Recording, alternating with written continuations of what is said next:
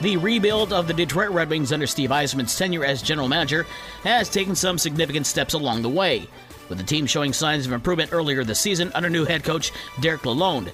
But those major steps forward early this season have all been for nothing as inconsistent play and injuries have slowed the progress of the Yzer plan. Detroit headed to Washington last night to face the Capitals.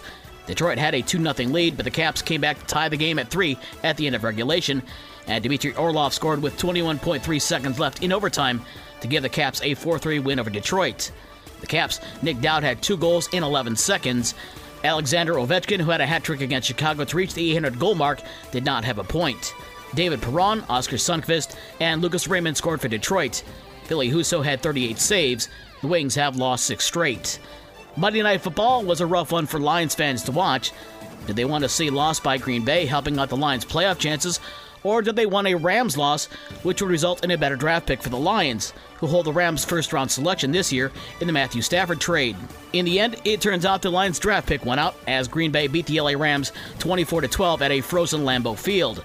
A.J. Dillon had a pair of touchdown runs, and Aaron Rodgers threw one touchdown pass to Aaron Jones.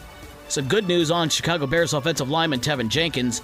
Jenkins had to be carted off the field on a backboard and neck brace in Sunday's loss to Philadelphia.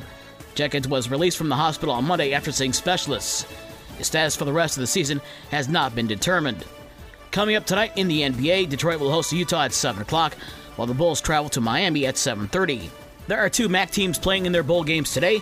Eastern Michigan will face San Jose State at 3:30 in the famous Idaho Potato Bowl in Boise, while Toledo will face Liberty in the Boca Raton Bowl at 7:30. There are no area games in men's college basketball tonight. In women's basketball today, Eastern Michigan is at James Madison at 3. Number 19 Michigan is at North Carolina at 7 o'clock, and Michigan State is home to face Prairie View A&M at 7 o'clock. Junior college basketball last night, SMC was swept by Owens Community College. Owens won the women's game 77-51, and then the men's game 69-51.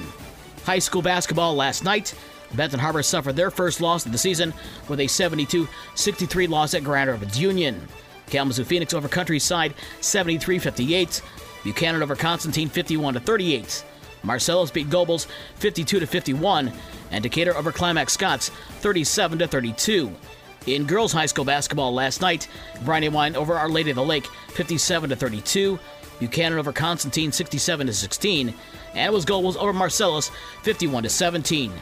For the rest of the scores from last night and the schedules for today's games, including tonight's games in high school basketball, visit the podcast page on this station's website.